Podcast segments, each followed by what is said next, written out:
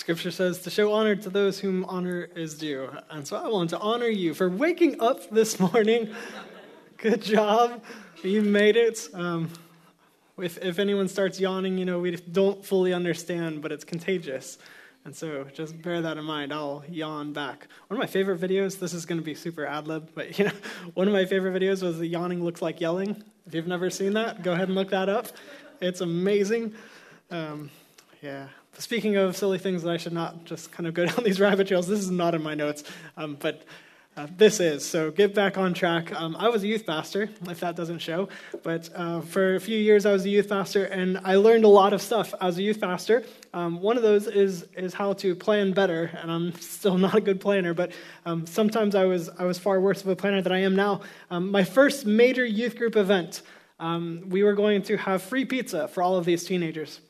And so the way it worked was we would gather weekly for youth group, and there would be pizza available, but you had to buy it. It was like a dollar a slice just to cover the cost and also be somewhat of a fundraiser for camp every year.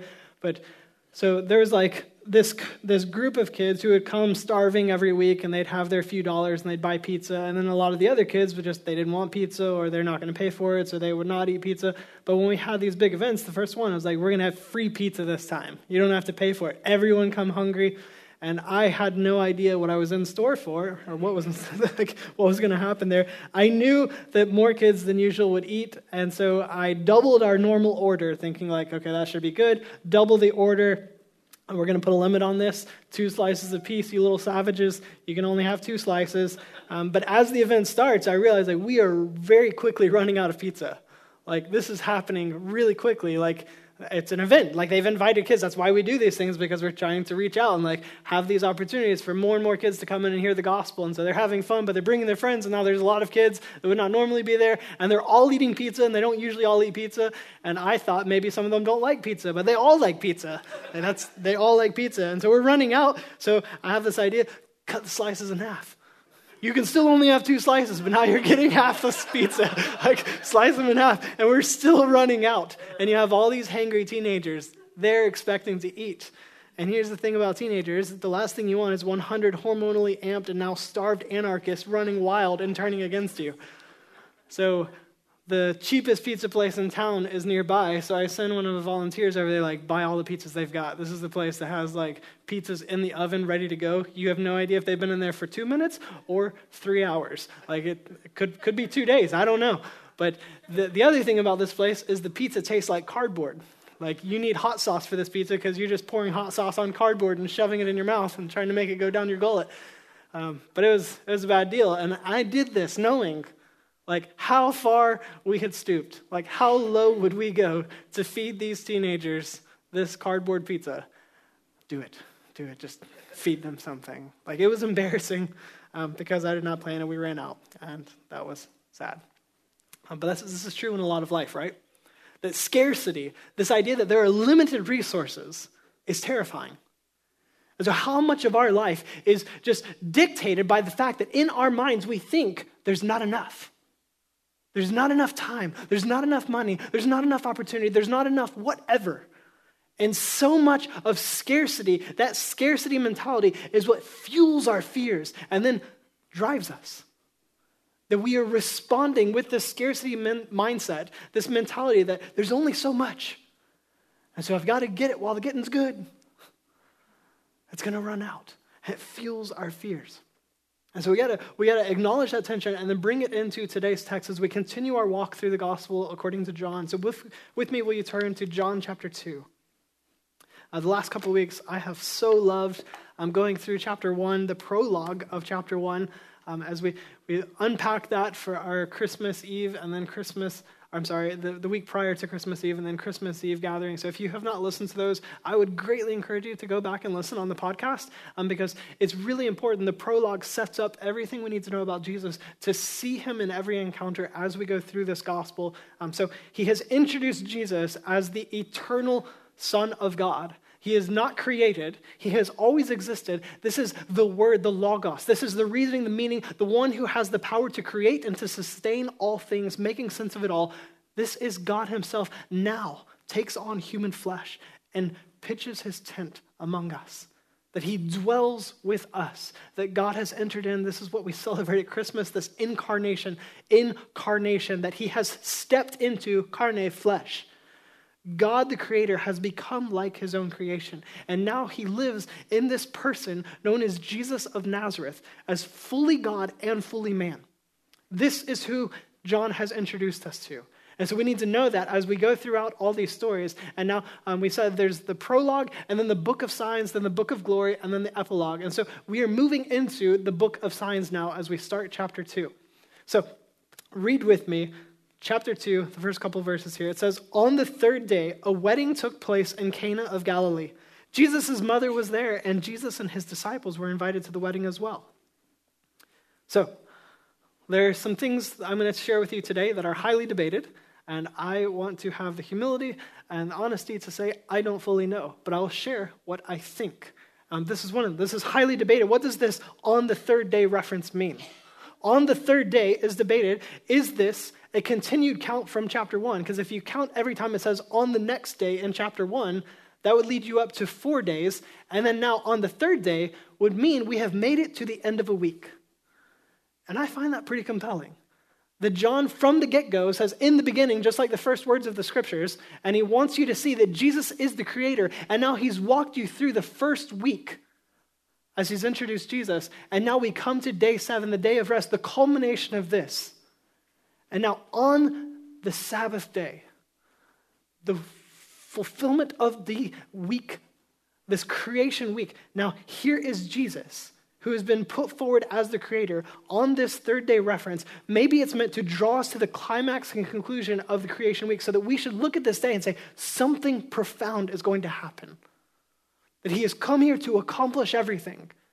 The one who is the creator now has stepped into a broken creation. What is he going to do? And so a lot of emphasis is placed on this. This third day reference drawing us in. We also know, just as Christians, that there's also huge significance to the third day because what happened on the third day after his death? His resurrection. And so anytime we see third day, our minds should jump towards the end, but then come back to the beginning. So I just love how John like throws everything all over the place. Like we start this gospel, if we have any knowledge of the gospel, and it's like, but I know the ending on the third day, and I'm thinking resurrection death and resurrection. But then I'm also thinking creation week, that in the beginning, I'm going all the way back to the So we've got this creator and all this stuff just kind of colliding in this.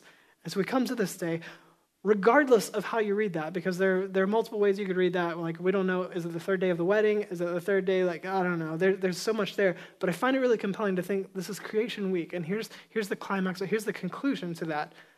Regardless of where we land on any of that, look straight forward at what it says happens on this day, what happens? Jesus, the Word, the Logos, God Himself, went to a party. Jesus went to a wedding, a celebration. And we could just stop there to think, like, what do you think of when you think of God? And what do you think of when you think of God coming into this mess that we have made? And then to think, right off the bat, let's go party. Is that what you think of when you think of God? I think Jesus would accept an invitation to a wedding. That he would go to something that is a celebration, that is a joyous occasion, and that's where God goes. And that should really shape a lot of the way that we view him. To think that's what he does on this day. He goes to a wedding, he goes to a party. So look at verse 3. We're at this party, we're at this wedding in Cana. Verse 3 says, When the wine ran out, everyone's, ah. Jesus' mother told him, They don't have any wine. When the wine ran out. So here's the thing Jesus' mom apparently has a very close relationship to the family that's hosting this wedding. She's got insider information. She knows the wine has run out. And this is kind of on the DL. This is, this is not something you want everybody to know. She comes to Jesus and she's like, the wine ran out. Like that'd be something you kind of like hush hush whisper. Why? Because this is embarrassing. This is cutting the slices. This is watering down the wine. This is, oh, we're still running out. There's no more wine. We didn't plan appropriately. And now this is bringing dishonor to us. This is shameful for our family. This is an embarrassment. It's a big, big deal to run out of wine at a wedding. This is a party. People are supposed to come here and feel good. They're supposed to be joyous. They're supposed to celebrate with us. And the thing that's supposed to help us do all that stuff has run out. It's run dry. Jesus' mom somehow knows this has happened while it stayed a secret. Like they don't want everyone to realize we've got nothing else. Like table three and seven and 45, they've all put in another order and we don't have anything to give them. What are we going to do? Like imagine the embarrassment as the host now has to stand up in front of everybody and say, So sorry, we're out of wine. The party's over. Oh, how lame. And everybody leaves. What's supposed to be like the, the like the party of your life at your wedding, and everybody walks away like, oh, that's embarrassing. Jesus is invited into this embarrassment. He's invited into this shame. He's invited into this calamity. So, we continue on verse 4. What does that have to do with you and me, woman? Jesus asked. Everybody says, My hour has not yet come. What does that have to do with you and me, woman? Jesus asked. My hour has not yet come. Jesus is essentially questioning why she would come to him with such a problem. Yeah, that's embarrassing. Why would you come to me with that? Why would you go to Jesus with your shame? Are you even willing to go to Jesus with what's embarrassing, with what you're failing at repeatedly, with what you want to hide from everyone else? Are you willing to go to Jesus with that? But she comes to him and he says, Why would you do that? And I love the beauty in that is he didn't say you're wrong in doing that. So why would you do that? What does that have to do with you and me, woman? And there's the other tension. That's mom. He called her woman. And we need to diffuse that a bit because so much of that, just with the nuance of a woman in our day and age, like if I am talking to my wife, who I love and cherish and want to respect, and I say, listen, woman, you know how well that's going to go for me? Not well, I can promise you. So Jesus calls his mom woman. At first, we need to diffuse that and say that's it's it's different now. To to call someone a woman in the ancient Near East was not the same as me calling my wife woman. We we have a new nuance in our language that makes that sound offensive and derogative. But in this day and age, Jesus was not saying something derogative. It's not offensive. It's just an acknowledgement of the God given identity that a female has. And sidebar, we should celebrate that. That God created us in his image, male and female, he created us. And there's so much confusion, and we need to see the, the gender dysphoria and all that stuff with great compassion, that there is so much hurt there. It is wrong. But we can enter into that conversation with compassion, that there are people genuinely confused. But we should celebrate what God has designed. That for Jesus to call her woman is to acknowledge her God given position, that he created her as woman, as female, and said it is good. And so he's not saying something offensive, he's just acknowledging the reality that you are a woman. And so why would he do that? Because there still is a tension there. Like, that's mom. Even if it's not the same as me calling my wife woman, he still could have called her mom. Why did he call her woman? That seems so impersonal. That's so weird. Why would Jesus do that? And that should rub us. And again, this is one of the things that I don't fully know. But I have an idea. Again, if we're in this idea of like Jesus has been introduced as creator, and now Jesus, the creator, shows up at a party, and his mom, who has this very close relationship with him, shows up and brings something of shame and embarrassment to Jesus. And he responds by calling her woman, by saying, You, female, created being. It's almost like he's distinguishing himself further. As the creator stands there as his own creation, humanity in woman as he addresses her, humanity comes to him with embarrassment and shame. And he addresses it. And so I think that's what's happening here, but I want to say, I don't know. But I think that is what's happening. I see that as so beautiful. Jesus is further signifying his identity as creator by referencing his mother as woman, implying humanity, as humanity comes to creation, to creator. but then he connects it further. He says, My hour has not yet come. So somehow, humanity coming to Jesus with shame and embarrassment, with failure. And Jesus responds by saying, Yes, I'm the creator. And at creation, you've come with this, but it's not yet my hour. What is his hour then? What, what is that? Where did that come from? You call mom woman and then you say, It's not my hour. What is your hour then, Jesus? We should ask that question. And this is actually going to be a theme that John just grows throughout this gospel leading up to his hour. And we'll talk about what that is in a little bit. Let's keep reading for now. After having been called woman by her son, Mary now says in verse 5 Do whatever he tells you, his mother told the servants. Now, six stone water jars have been set there for Jewish purification. Each contain 20 or 30 gallons. Fill the jars with water, Jesus told them, so they filled them to the brim.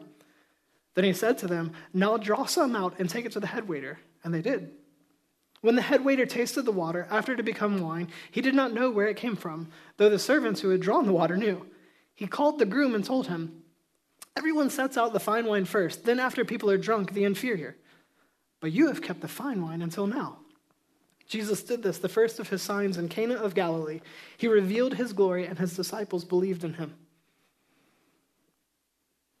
Jesus' mother is apparently not fazed by his response. She still had full confidence that somehow Jesus could be approached with something shameful, embarrassing, a failure, and he could rectify the situation. He could salvage the party. That Jesus could make the party continue, and in fact, the party could get better. Somehow she is not rocked by his response. Instead, she says, Listen, boys, listen to my boy. Do what he says. And Jesus looks around. You've got these six stone jars for Jewish purification, they're full of water. This is water that you come to when you're dirty. You need to be ritually cleansed. And so you need to wash your hands, all this stuff. And so these are waters that would represent all of your filth. And that's to get rid of your filth. They're full of water. There's 120 to 180 gallons of water in these jars. And Jesus says, Hey, make sure those are full. And now, now that they're full, go ahead and take some of that to the master of the banquet. And he takes it out. And this guy who doesn't know what's going on, like he's still kind of in the dark as to like, is the wine out? Like, what's going on here? Like, oh, we've got more wine? Okay. Like, all right. Like, Panic is over, but he goes to taste it to make sure that it's good enough to serve. And he's like, What? This doesn't make sense. You go to dinner, you throw a party, you start with the best beverage, the best tasting one. You bring out the old bottle, you bring out the high dollar bottle. This is, this is the good stuff. You start with that because right now they have all their mental faculties. They're actually enjoying that. They can taste everything, get the, the intricacies of that, the full experience of that. And then when their senses have been dulled, then you bring out the boxed wine, you bring out the cheap stuff. This doesn't make sense. We're already past that point. We're approaching the end of the party, and now you bring out the best. Why would you do that? This is crazy. Yes, serve it. Give it like free flowing wine now. This is great stuff. Why would you do that? That's wild.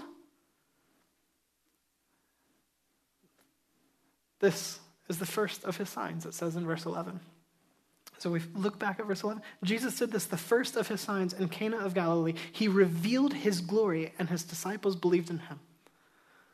First of his signs. As he shows up, he's brought it's brought to his attention that there's an embarrassing situation unfolding here. We've run out of wine. This is going to go poorly for the wedding party, the family. This is not going to be good. Jesus responds by distinguishing himself and then rectifying the situation, making water into wine. And it says this is the first of his signs. That word first there is the same word that's used in John 1 1 in the beginning. Beginning and first are the same Greek arche. It means beginning, head, or key. And the idea is if you could understand this sign, if you would understand this, the starting place here, then you'd understand all the rest. And so, what is the key? What is the source, the head of this? What is it that we're supposed to see about this sign that's going to help us to unpack and understand the rest of this gospel? And to see that, we need to see what it signifies and see that Jesus is the only named character in the story. Did you catch that? His mother is not named. The banquet master is not named. The servants are not named. The wedding party, the bride, the groom, none of them are named. Only Jesus is named. And if you were to encounter a story where only one person is named, who do you think is the focus of that story? the person named. Jesus is the focus of this story. And yet, beautifully, in the upside down way of Jesus and his kingdom, Jesus being the only named character, the main character of the story, he still performs this miracle in a way that does not steal the spotlight from the bride and the groom. They are spared embarrassment. John, in recording this, this miracle, he doesn't even tell us about the miracle itself. Like he doesn't actually show us any detail of the miracle being performed. It's just this is what was brought to him and this is what happened afterward. We don't know like did Jesus go over and like swirl like did he do the weird thing where he spits in the mud and rubs it in somebody's eye like what did Jesus do? We don't know. Because the point is not actually the miracle. The point is the person. The point is Jesus. The focus is on the person Jesus. We have to see the focus on Jesus clearly as a person. Then we ask the question well, who is this person? Who is this Jesus that John has introduced as the eternal God, the creator and sustainer of all things? Now he narrows it further for us and says, This is who he is. He's the one who turns water into wine. This is Jesus, the Messiah. This is Jesus, our Savior. And how would we know that? Because of this sign of turning water into wine? How would we know that Jesus is the Messiah because of that? Because Psalm 104, 14 and 15 says, He, meaning God, causes grass to grow for the livestock and provides crops for man to cultivate, producing food from the earth, wine that makes human hearts glad, making his face shine with oil, and bread that sustains human hearts. Who provides wine? God. Who makes the wine? God.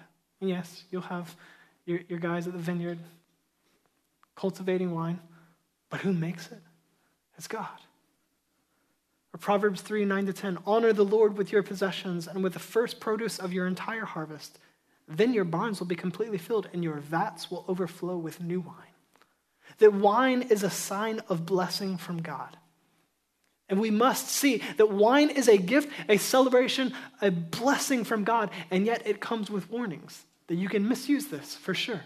Drunkenness is prohibited in Scripture. We are not to get drunk, but there's this freedom to enjoy this blessing from God. But then there are limitations to our freedom because in love, as brothers and sisters, we choose not to enjoy a freedom when it's going to offend a brother or a sister. And so we, we see wine as a blessing from the Lord, and yet we do need to have these safeguards of Drunkenness is prohibited, and we let go of our freedoms for the sake of our brothers and sisters. But in this moment, you have to see over and over, Scripture is repeatedly saying that wine is a blessing from God. And now here's Jesus turning water into wine. And then we go further that Genesis 49 records Jacob. Descendant of Abram becomes Abraham, who's given this promise that through his seed the nations will be blessed. He's going to make this mighty nation out of him. And it continues. And Jacob, as he blesses his son Judah, he tells Judah, A king is coming from you. A king will come from you. And this king who comes from you, is, he tells him that this blessing is going to come, and it's over and over with a description of wine. That this king will be marked by wine his, his clothes are going to be uh, just soaked in wine. All these references to wine and a king. And then Amos 9 picks up the same idea as the prophet tells us of the coming Messiah, this coming king, and how he would reign with blessing that is again marked by an abundance of wine to be enjoyed. And so we put these together that wine is a blessing from God, and wine is tied to the Messiah, the coming king, who is our salvation. And so the focus of the story is on Jesus, but who is Jesus? Jesus is the blessing to the world. Jesus is the blessing to the nations. Jesus is the king who is marked by an abundance of wine and blessing. This is who he is. And this is the good news, the gospel. When you think about this, that you have these six stone jars, each containing gallon after gallon of water. And what's it for? Jewish purification, for ritual cleansing, to take your filth, knowing that you need to come to this water jar. You come to any event and you acknowledge that you have come with baggage. You've come with filth. You're dirty. You're blemished. You're not holy. You're not ready to engage this.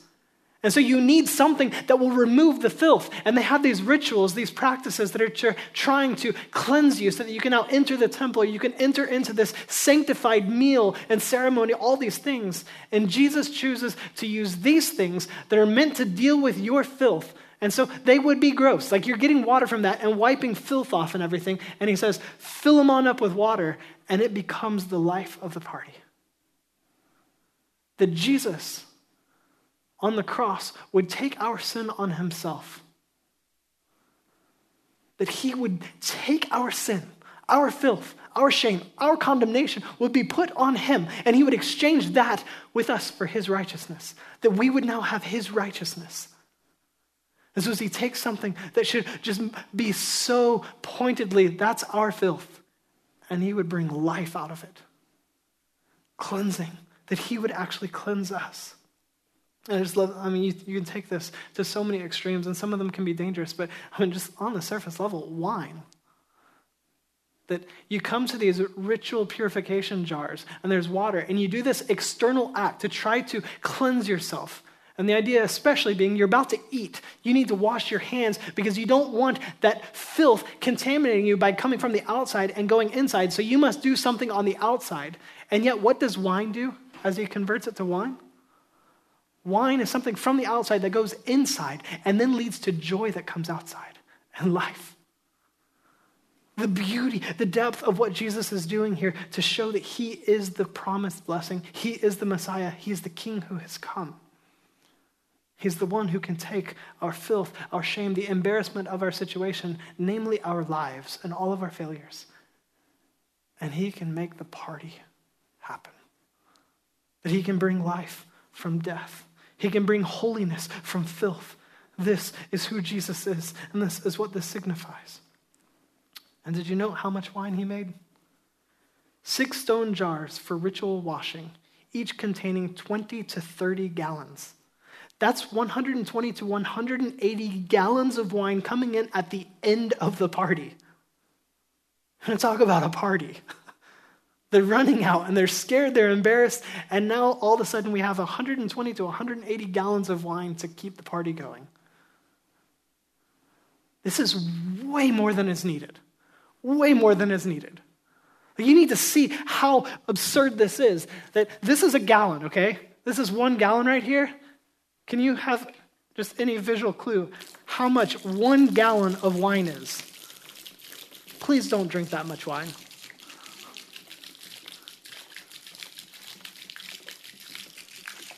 That's one gallon.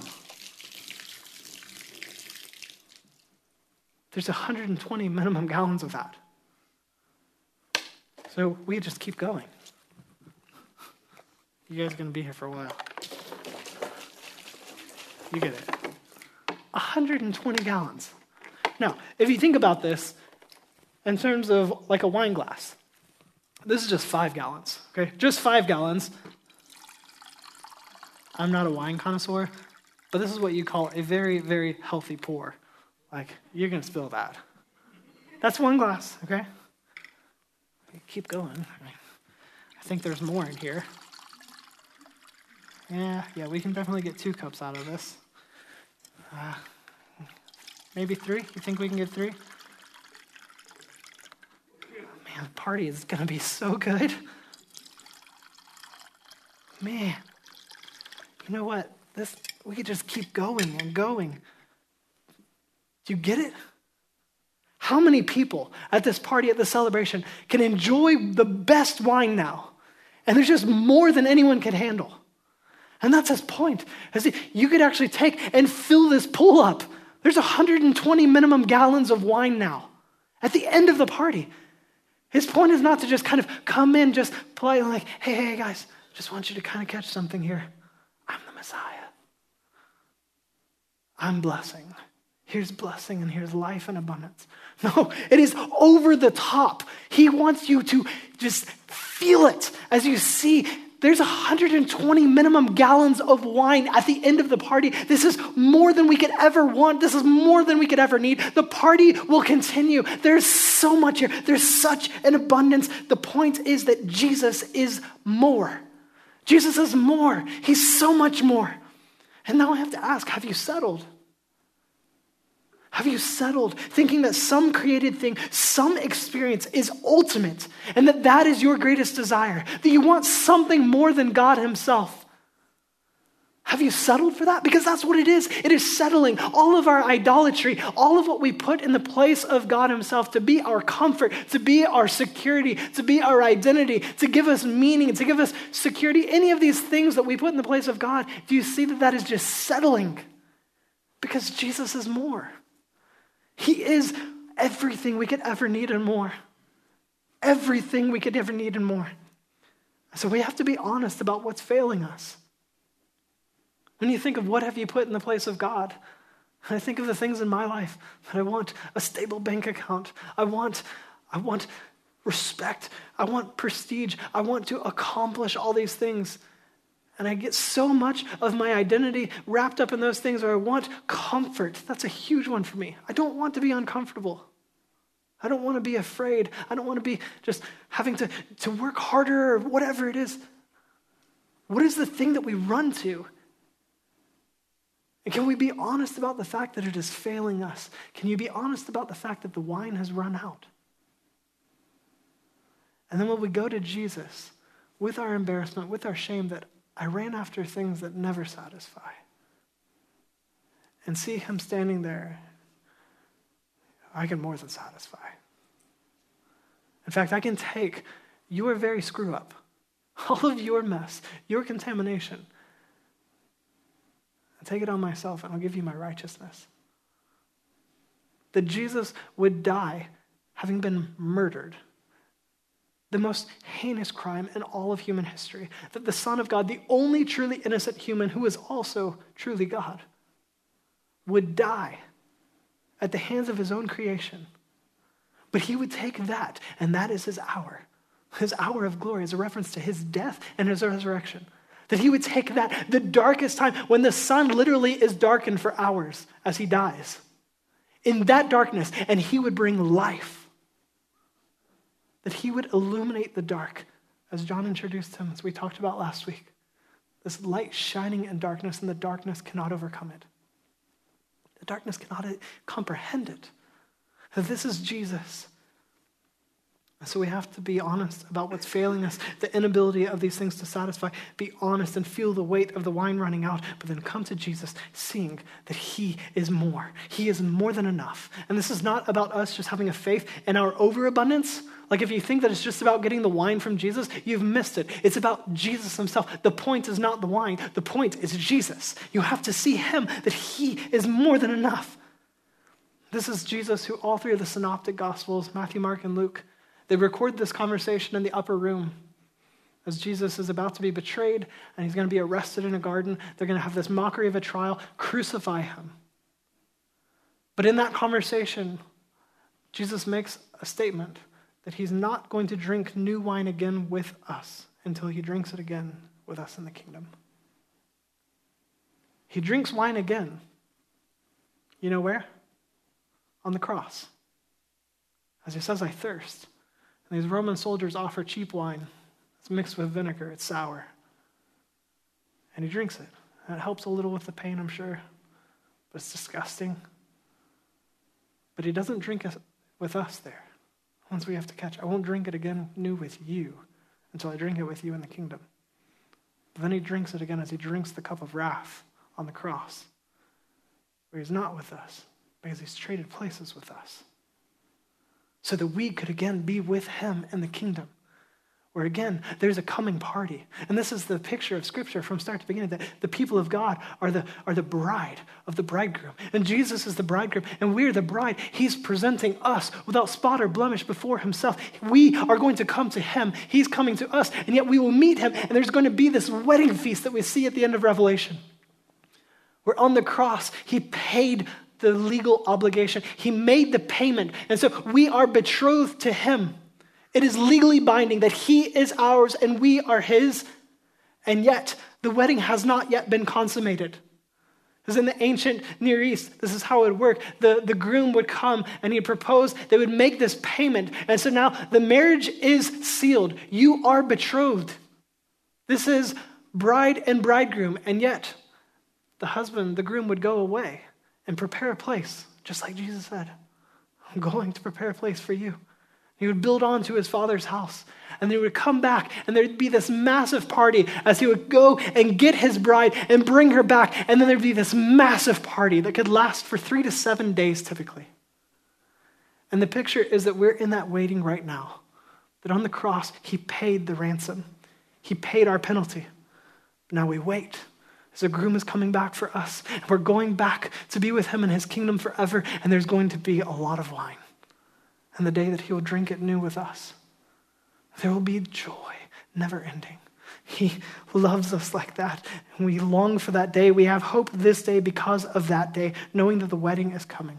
So we can live today in faith, with faith, in God's promises. You can trust Him, you can believe Him. As you look again at verse 11, this is his first sign of glory. And what do his disciples do? It says they believe in him. And so I want to conclude and ask will you believe in him? You believe in the one who can turn water into wine? The one who is the promised King and Messiah, our salvation, to rescue you, to give you life, to give you meaning, to give you eternal joy, that the wine won't run out. He loves us like that. So, skeptic, you don't know if you believe it. Seeker, you want to know what to believe and not be doofed. Stumbling saint, stuck over and over in the same sins. Or doubting saint, just wondering, is there really enough wine? Is it for me? Will you believe this good news? That he loves you. He wants you to come to him with everything that would be embarrassing, everything that brings you shame. He says, Come to me and watch what I can do with that wreck. Follower of Jesus, I love that multiple people asked me if we were going to celebrate baptisms today when they saw this pool. If this was our building, I would keep it right there. Who do you need to share this good news with? Let's see people come to faith. Let's see people come to know Jesus the one who turns water into wine, and then let's baptize them. You pray with me. Father, thank you for your great, great love. You would love us like this. Thank you, God, that you would reveal yourself in such a glorious way. And God, as we continue through this gospel, um, help us to keep this in mind that, that as John has introduced you, you are the pre existent co equal, co eternal God from all of eternity past. You have no beginning. And yet you stepped into this. You took on flesh, Jesus. And we see you at a wedding, turning water into wine, so that we would know with certainty that you are God and you are the Messiah. You are our salvation. We can never save ourselves, but you have the power to save. And so we thank you. We praise you, and we will praise you forevermore. Looking forward to the day of this wedding feast when we will celebrate with you and be with you, to see you face to face. No more sin, no more death, no more tears. All the former things will have passed away. Thank you. We love you. I pray this in Jesus' name. Amen.